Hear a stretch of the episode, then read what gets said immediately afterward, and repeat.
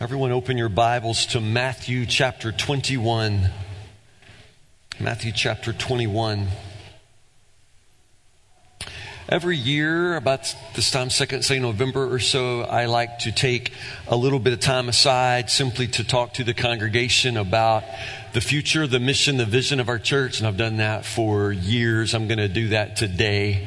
Uh, if you're new, if you're guest today, or if, if, you're just beginning to understand what Woodburn Baptist Church is about, we talk about the 2020 vision.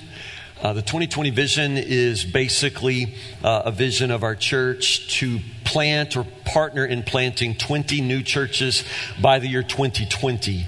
Uh, I first uh, mentioned that or voiced that out loud to the congregation in November of 2007. So uh, it's been, uh, I guess, 11 years or so since we first started on what, what, we call the, the, the, the 2020 vision.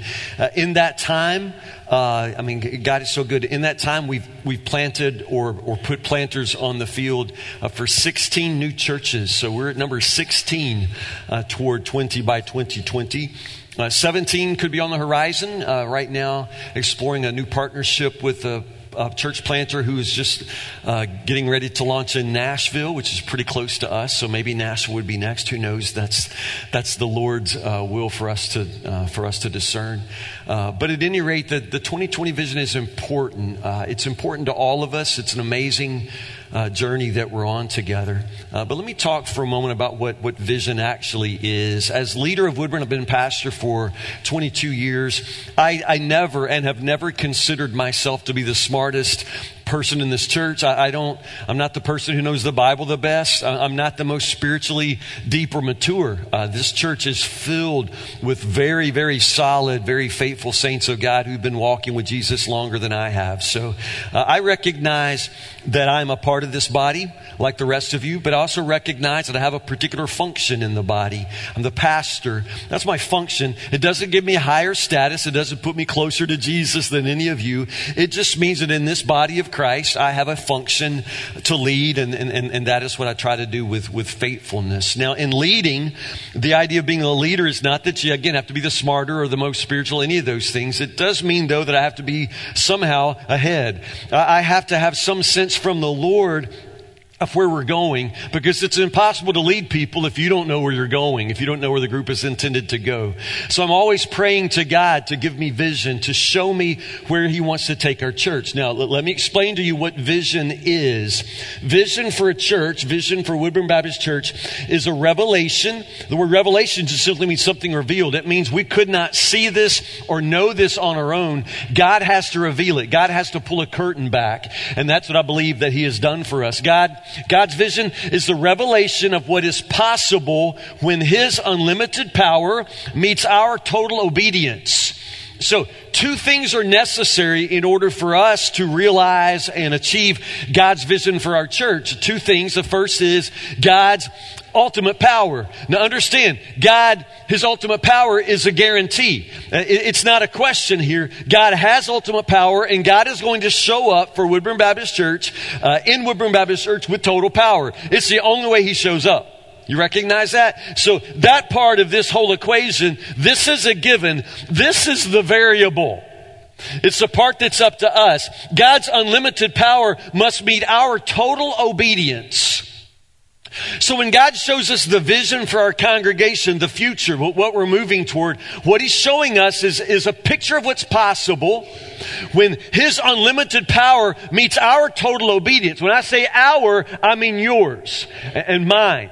Not somehow this, you know, this, this cloudy group obedience that has nothing to do with what you and I choose to do every day. No, I'm talking very specifically about your life and my life. God can do great things for Woodburn Baptist Church, but understand, Woodburn Baptist Church is just people. It's me and you. I've learned in 22 years that you can't just move a congregation. You can't just move them from here to there. It doesn't work that way. It sort of moves one person at a time.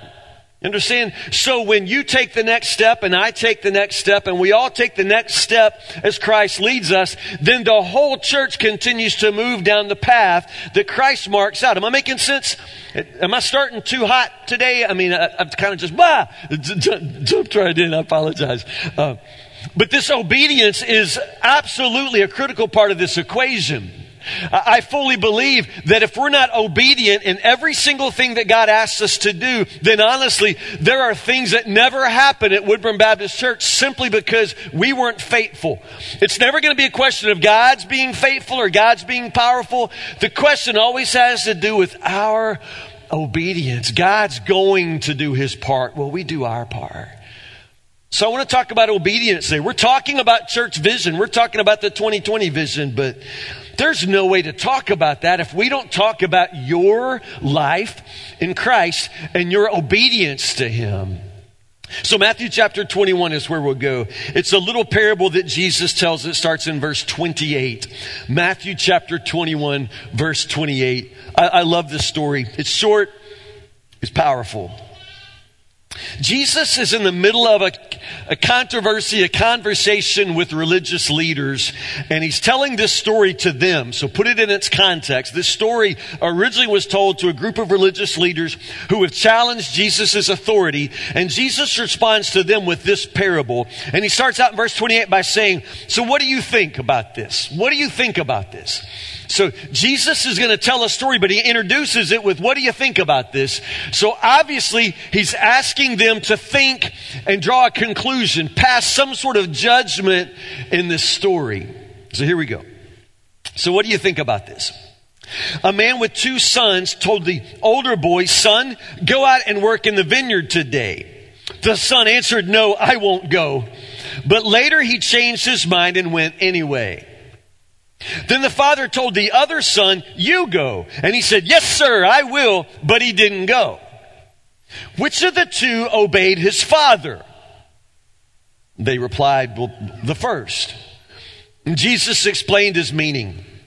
I tell you the truth. Corrupt tax collectors and prostitutes will get into the kingdom of God before you do. For John the Baptizer came and showed you the right way to live, but you didn't believe him, while tax collectors and prostitutes did.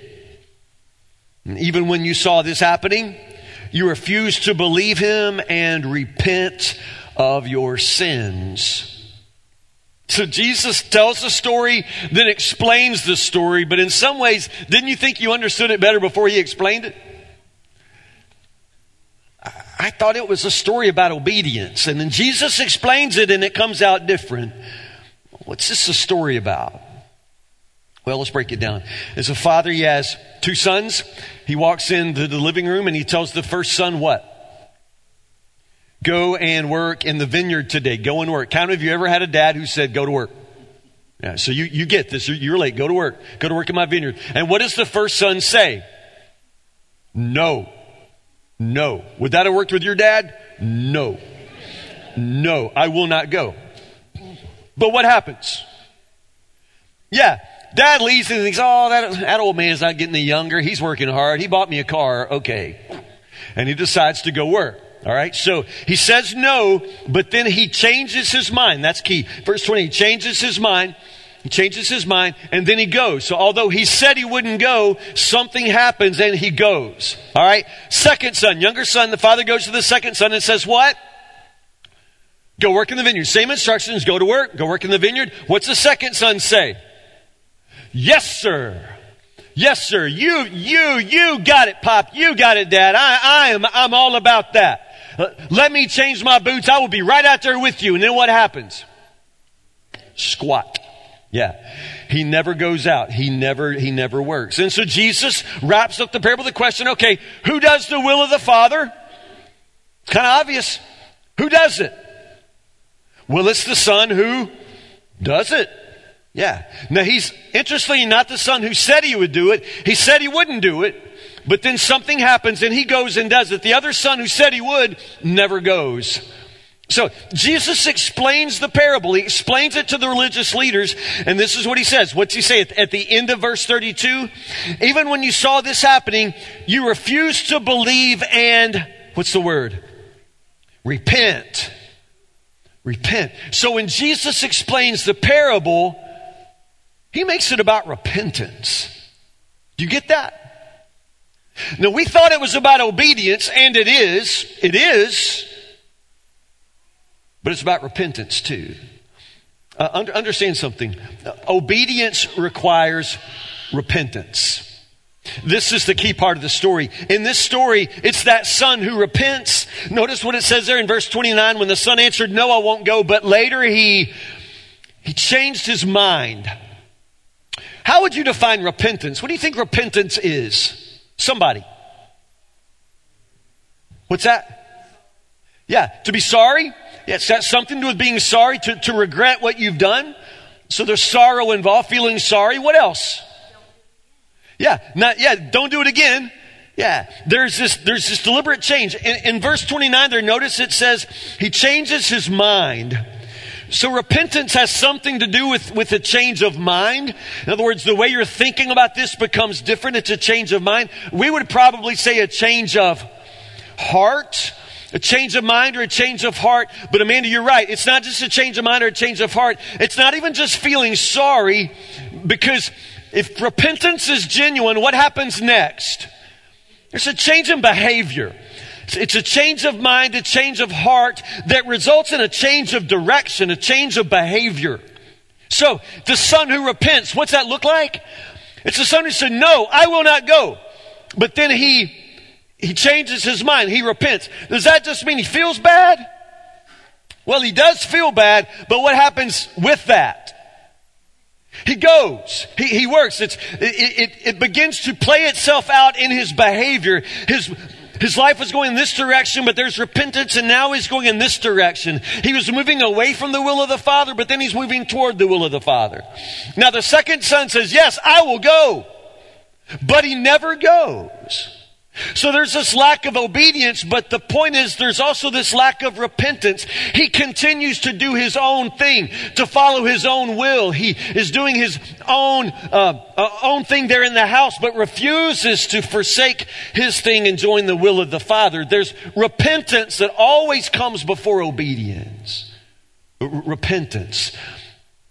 Now, some of us probably only think of repentance as what happens in the moment of salvation when you repent and call upon the name of Jesus and become a Christian. And that's wonderful. Repentance is very much a part of becoming a Christian. It is also a way of life for the Christian. Repentance is involved when you become a Christian. It's not just feeling sorry for your sins. It's not even just saying words, praying a prayer, or, or, or, confessing anything like that. Repentance is deeper than that. There's a change of mind, a change of heart that leads in a change of direction. If anyone is in Christ, there is a new creation. The old things are passed away. Behold, all things have become new. Is that what Paul says? Paul says, I've been crucified with Christ. Nevertheless, I live, yet not I, but Christ lives in me. So there's this testimony of a radical change. Something has changed radically in me, uh, about me, and it affects everything about my life. I'm literally not the same person. I don't talk the same. I don't think the same. I don't feel the same. I, I don't do the same things. There's a radical change, and it comes from the obedience that is brought on by repentance. Repentance involves this death to self. Paul says, I've been crucified with Christ. It's this idea that I no longer live for myself. It's not about me. My life is not about myself. I'm not living to, uh, to please myself. I'm not uh, living to, to bring myself wealth. I'm not living for myself at all. I live for Jesus. It's repentance. I, I, was moving in this direction, but now I have repented. I turn, and now I'm going in this direction. It is a total life of obedience. It, it follows repentance. You understand how the parable works? It's repentance that makes the difference. It's repentance that makes that son obedient. And it is repentance that is lacking in a lot of our lives. Now, now, remember, I said the 2020 vision, God's vision for our church, it all has to do with our obedience. And, and we're not all always obedient. Let's just be honest. Some of you, I, I don't go home with you. I don't know you that well, but my hunch is in a crowd this size, some of you have really not thought a spiritual thought since last time your hind end was warming that same pew. You haven't said a prayer. You have not cracked your Bible open. You've not done any of these things. Even though last week all we talked about was reading your Bible and, you know, and serving others and, you know, you know, I mean, that just is not your life. It's not the way you live your life. You, you, you sort of come to church and, and then you go out of here and do your thing. But this is what I'm trying to describe to you. You don't have a thing. If you belong to Jesus, you don't have a thing that you do. Your whole life is Christ. Your life is a life of obedience. And if your life is not a life of obedience, you need to repent.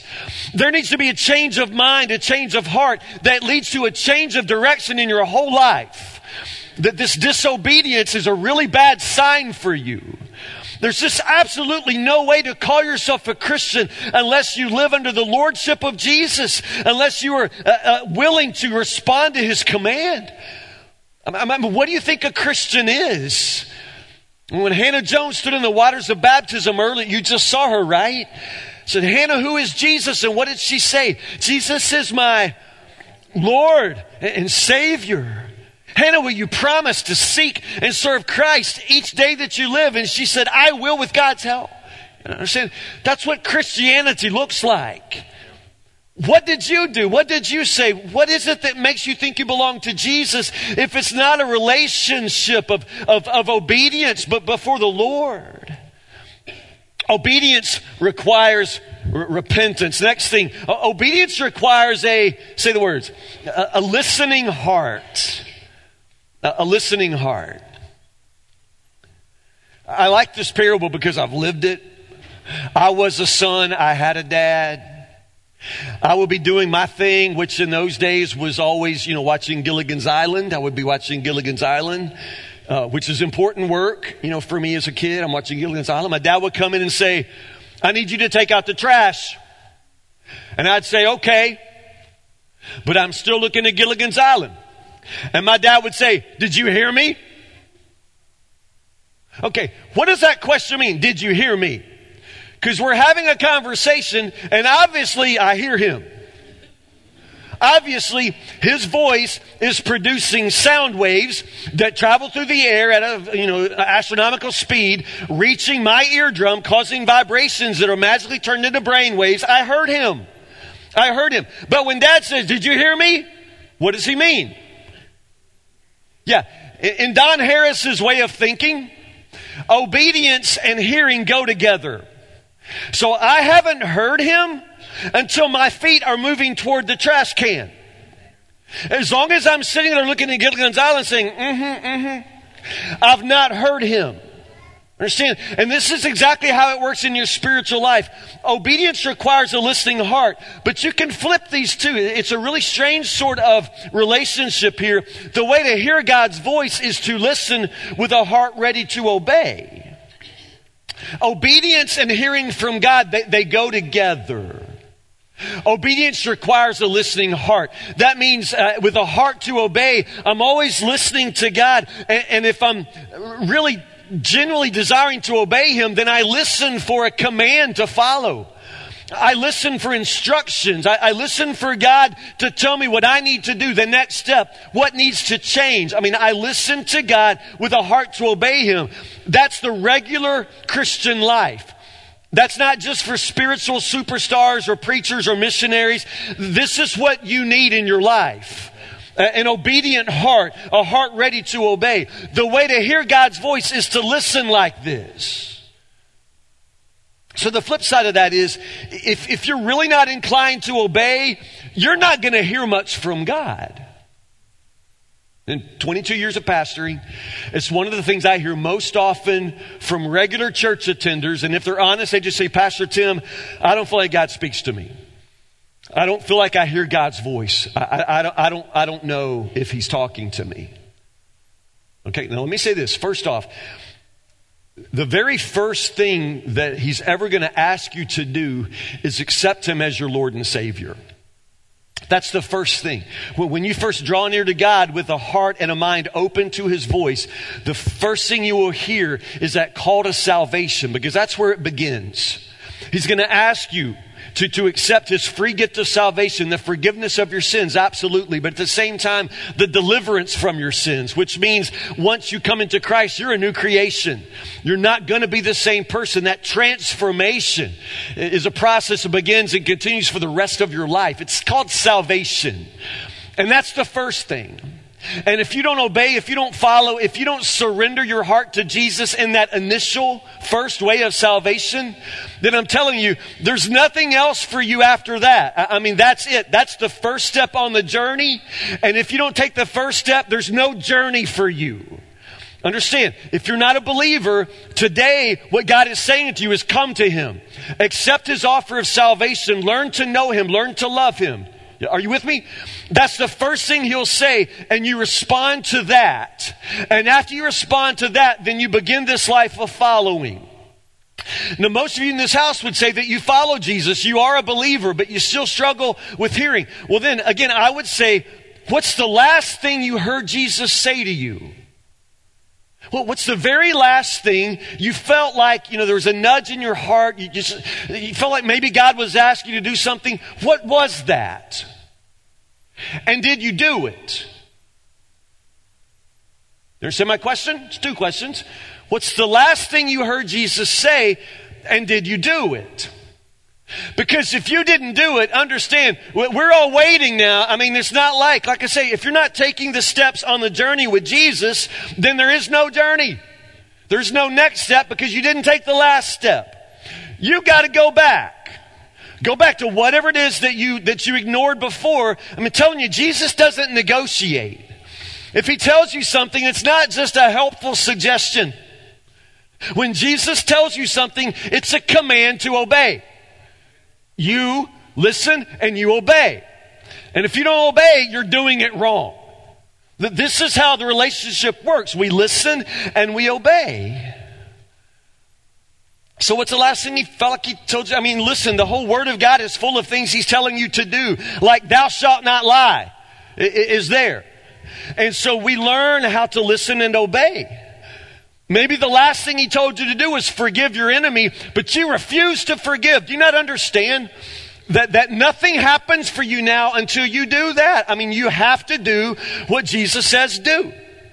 You're not going to skip over these things.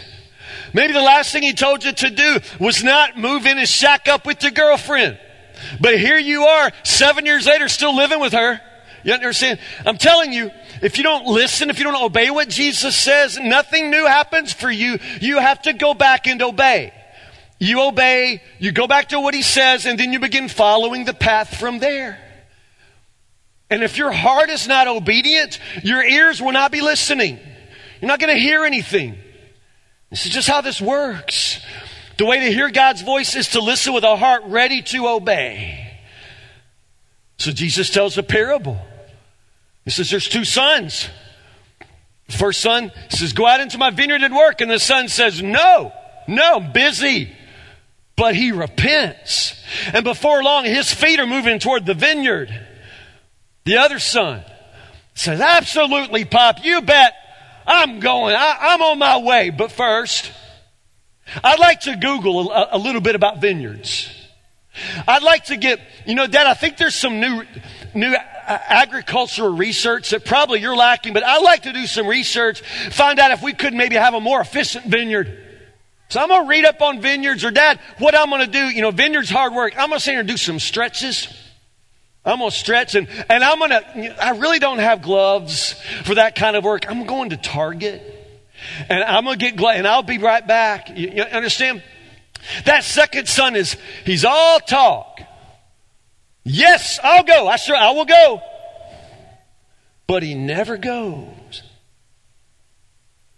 Jesus said, which one? which son obeys the will of the Father? Which one is obedient? And the answer is obvious the one who actually goes, the one whose feet start moving in the direction of the vineyard. You, you understand?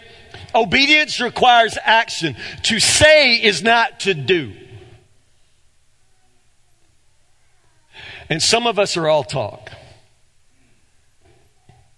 Sometimes, as a whole church, it becomes about talk.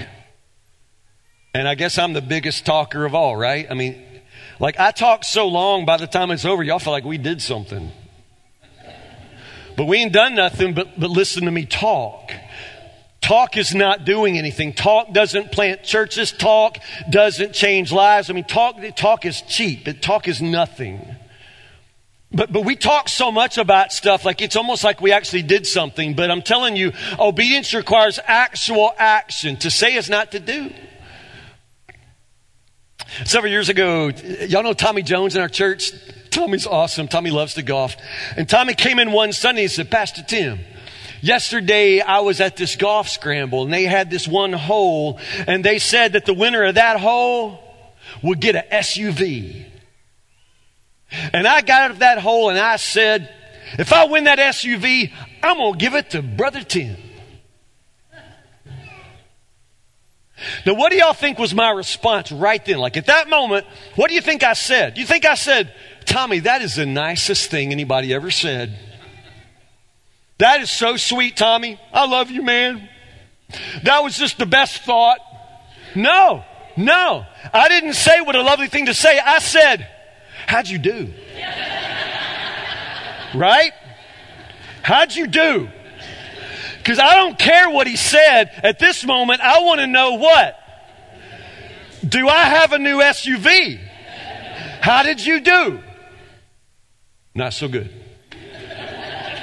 Incidentally, I told that story to my son later. Wade was a little guy. I told my son that story later, and Wade said, It's too bad a good golfer couldn't have said that.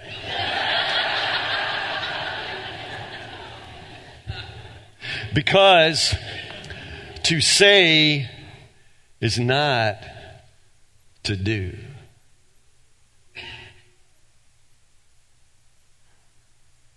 So, what are you doing?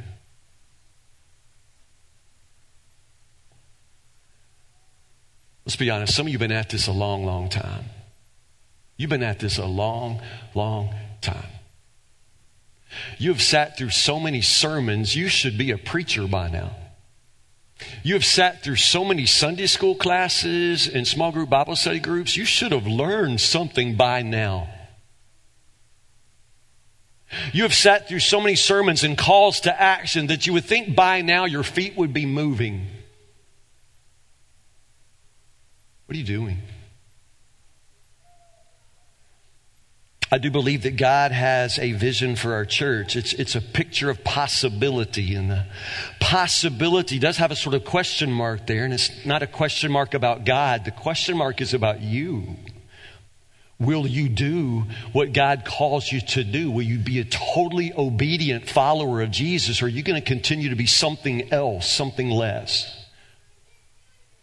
Now, I will say up front that, that your obedience may or may not seem to connect directly to the 2020 vision to planting churches, but I also would challenge you in, in, in this to say you don't know. You don't ever know. You may just think, well, you know, I, I, feel like that, you know, all God's asking me to do is go down and, and, and, and teach kindergartners yeah, but this is the thing. You don't understand which of those kindergartners are going to grow up to be a pastor or a church planter or worship. You have no idea what God is going to do in their lives. So you, right now, being faithful, doing what God calls you to do, you're pouring into others who will go out and do the things that you can't even imagine. And see that that's how that works. Or maybe you're just a faithful giver. God just lays it on your heart to tithe and you just try to tithe. But you understand everything we do costs money and, and you're a part of that. Just your obedience, your faithfulness. It's, it's beautiful. It's, it's amazing how God just makes things come together and work in, in a web, in a network of, uh, of spiritual strength and power that we can't even imagine. It's beautiful. So you don't ever know the part that you're supposed to play, but you have to play your part. You can't imagine that your part isn't important or that nothing is actually ever going to be set back if you don't step up. If you don't step up individually, you're setting all of us back somehow. I really believe that the body is joined together and we need each other. We need everybody. We need you. So as long as you're not completely obedient, our church is never ever going to step completely into the future God has for us. You can hold us all back. Now, as I say, not everybody's step of obedience is going is to mean you're going to be a church planter or a worship pastor or something like that, but some of you will be. I have a hard time believing that God is calling our church to plant 20 something churches and there won't be some sort of multiplication of leaders in us. So I really do think some of you are probably supposed to be church planters and pastors. But for whatever reason, you haven't stepped up yet. Maybe you feel like you're too young. Maybe you feel like you're too invested in your own career and you don't exactly know how now to stop what you're doing to join what God wants you to do. I don't know either, but we could figure it all out. Why don't you step up? There's a next step card in the pew right in front of you. Why don't you grab one today and, and finally take that step? Say, Pastor Tim, I don't think I could lead a church. I don't think I could start a church. You probably can't today, but we'll get you ready. We can help you get ready. You know the best way to learn how to start a church? You could start a small group. The best way to learn how to lead a church would be to lead a small group. And if you can grow a small group, you can probably grow a church. I mean, the skills, you see, they scale. You just start and we'll help you start and we'll help you get trained. I mean, you can do this. If God is calling you to do it, you have to do this. Some of you are called to be worship pastors. You should be worship leading. I mean, every church we plant needs a worship ministry. And you're thinking, I'd kind of like to do that, but I don't know how to, how to make the step. Well, you know, it's like two steps right there and then you're up here and that's a pretty good, pretty good step in the right direction. You could sing in the choir. You could join a worship team here. You could lead a song. And then once you lead a song, you could lead a service. And then once you've led a service, you could probably start leading a ministry. And then by that point, baby, you're leading a church. You understand? We can get you ready. You know, Rod has a leadership academy of the arts that's awesome. Can train you. Warren Weeks will plug you into a small group ministry. You can grow a small group. Why would you not? Try to learn and grow and figure out what God has for you. Don't you want to know what's possible for you? Step up. Man, in November of 2007, I couldn't have imagined that Woodburn Baptist Church, a church in the middle of a, right now, a soybean field, that, that we could be a part of planting churches all over the world, y'all. We have work. Y'all know we have work in Southeast Asia. We have people in Turkey right now, Berlin. Kent, Washington, Perry, Oklahoma, Honduras, Philippines. A church in the middle of a bean field. Because it's not the bean field or the church, it's the people. 11 years ago, I probably thought that, that what would eventually halt our progress would be money. Because planting churches takes a lot of money, a, a, lot of money. And I really thought that money would probably be what would get us, but it turns out it's not the money we have, we have money right now in our budget for probably two more partnerships if they just stepped up right now. By the end of the year, we could probably have two more partnerships. We're at 16. We could be at 18 by the end of this year. But, but you know what? It's not the money. It's the liaison. We call it a liaison. A liaison is the one person in the congregation that sort of takes on that church plant. And by take on, I just mean what they say is, I'm going to pray for you. And I'm going to stay in touch with you. I'm going to contact you. I'm going to encourage you. And I'm going to keep bringing reports back to Woodburn Baptist Church so that they don't ever forget where you are and what you're doing. We have liaisons for all of our church planters, all of our church plants. And those are the most important part of the 2020 vision because they keep us connected to these partners. They keep the partnership real. We got money. We're out of liaisons, y'all. The last partnership, we had to wait until somebody would step up. I mean, a church of hundreds of people, and people stopped stepping up. Next step card and pew in front of you. Maybe your next step is 2020 vision. Maybe you're going to be a church planter. Maybe you're going to be a worship pastor. Maybe you just say, I'll be a part of a launch team. I, I, I do not know if I'm anything great, but I, I'm a great church member. And as far as I know, church you know, new church plants need members. Yeah, you're getting it.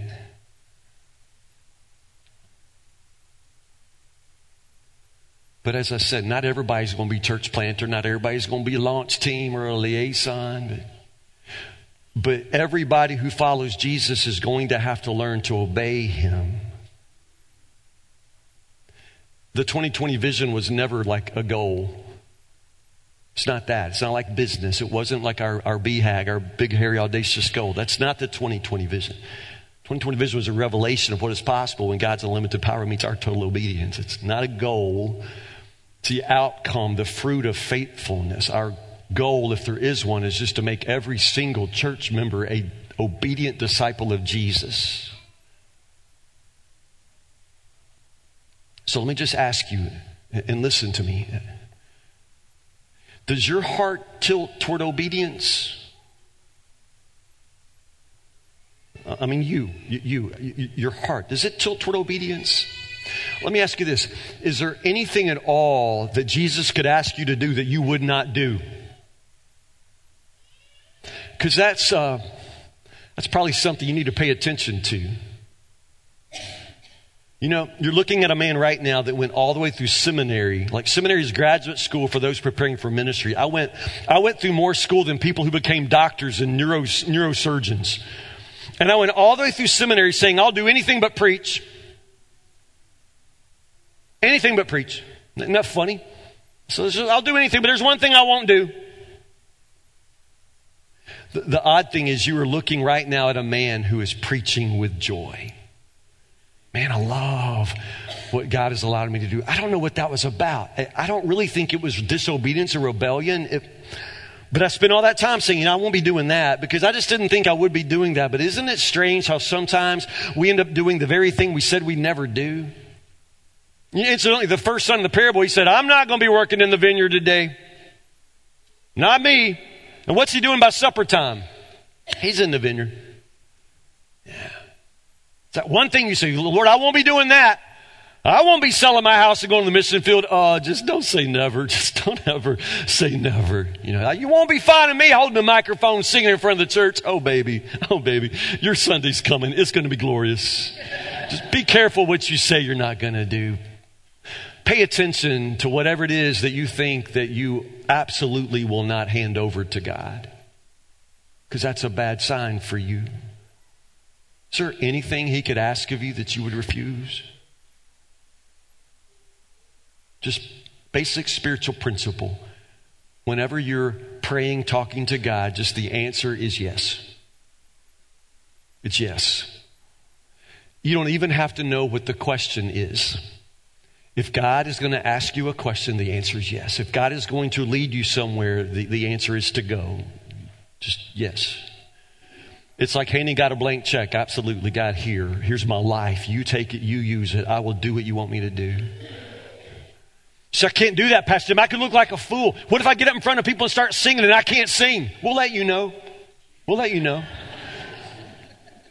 But you understand? It's not about success. It's obedience. God's not calling us to be successful. He's not calling us to be impressive or to be famous. He's just calling us to be obedient. If you think God has asked you to do something, baby, you just better step up and do it. Be obedient.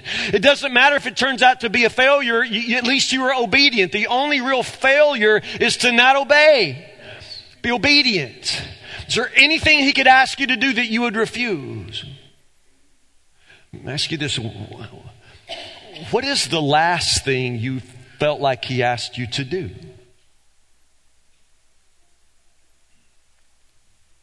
What did you do? Because if, if there's something hanging out there that the Lord's been after you to do and, and you keep walking away from that, you, you need to understand that your next step is go right back and, and you do that. You, you, you, do that. You, you go back. What's the last thing he asked you to do? That's, that's your next step. Go back, make that right and then he'll show you the next step.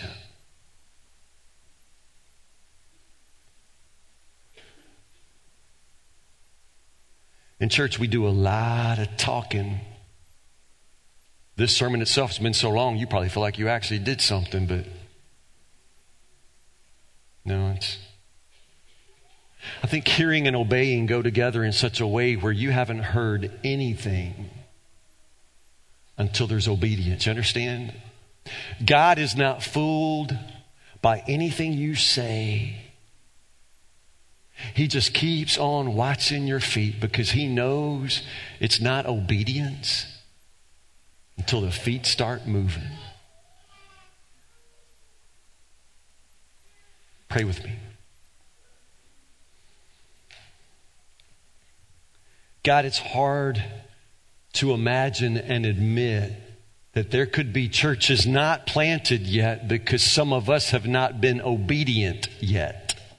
Lord, that there are souls not saved yet because some of us have not stepped out yet with the gospel on our lips. Lord, some of us, our own families, continue to limp along and struggle in misery for the simple reason that husbands and wives don't know how to surrender their lives to Jesus. Oh God, there's so much work for the kingdom that goes undone because your people aren't willing. They're, they're not obedient. Help us, Lord.